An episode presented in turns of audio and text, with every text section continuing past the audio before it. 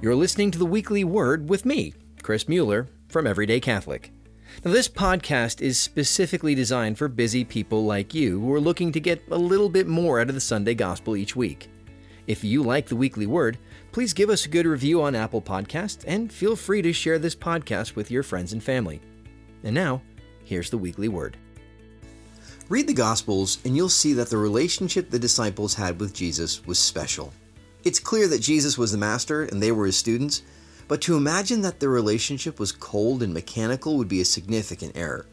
Jesus loved the apostles, and the apostles loved Jesus. That's demonstrated in Mark 10:35 when James and John, whom Jesus called the sons of thunder, come to Jesus and say, "Teacher, we want you to do anything for us we ask of you." The question almost seems scandalous. Two creatures approach the Creator and ask Him to do whatever we ask of you? Perhaps the original Greek conveys it better, but in reading the English translation, it doesn't come off so much as a question as it does a demand. Now, Jesus' response might surprise you. He doesn't retort, How dare you? There's no admonishment at all. Instead, he just replies, What do you wish me to do for you? It almost sounds like a customer service rep. How can I help you? We're going to continue with the story, but before we do, it's important that we pause for a moment and take this in. There's a vital lesson here. Jesus doesn't get mad at the apostles for asking things of him. He's not put out. There's no sense of frustration conveyed. Far from that, his reply comes off as if he's ready and eager to help. This makes sense when we remember what Jesus teaches about the Father's love. In Matthew 7, verses 7 through 11, Jesus teaches plainly Ask, and it will be given to you. Seek, and you'll find.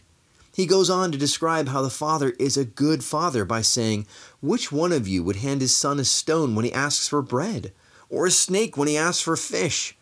If you then, who are wicked, know how to give good gifts to your children, how much more will your heavenly Father give good things to those who ask him?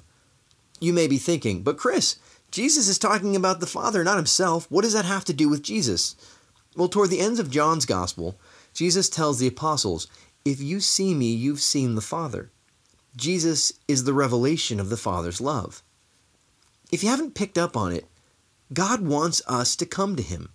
He wants us to ask for the things that are on our heart. He wants us to give Him permission to be the good Father that He is in our lives. John and James demonstrate that. They come to Jesus with a ridiculous self serving request, and He doesn't admonish them. But He also doesn't give them what they're asking for either. Remember, God is a good father. Jesus loves us. Good fathers know that love is not the same as enabling. And that's the second takeaway we need to consider. Yes, God wants us to ask big things of Him, but He loves us enough to say no to us. Unfortunately, because of this, many of us have stopped asking. The notion that God doesn't do what He used to do has crept in. And the thing is, just a few verses earlier in this same gospel, Jesus tells the disciples that you can only enter heaven like a child. Now, I have six kids, and I've learned that children, when they know they're loved, they don't stop asking, even when they hear their father say no. Children are persistent, maddeningly so. God wants us to have faith like children, especially when we pray. He wants us to pester Him. It's true. In Luke 18, 1 through 8, Jesus tells the story of a widow who'd been given a wrong judgment in court. And rather than give up, she pesters the judge night and day, and harasses him really, until he relents and gives a good judgment. Jesus is telling us to do the same. If even an unjust judge will be moved by persistence, how much more will the Father? Far from being annoyed by our prayer, even the silly ones, God desires that we come to Him. And that doesn't mean He's always going to do what we want. His desire is for our good. What it does mean is that, like children who trust in the love of their parents, we too need to trust in the love of God.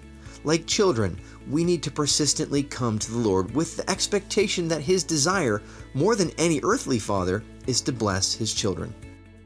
This has been the weekly word from Everyday Catholic.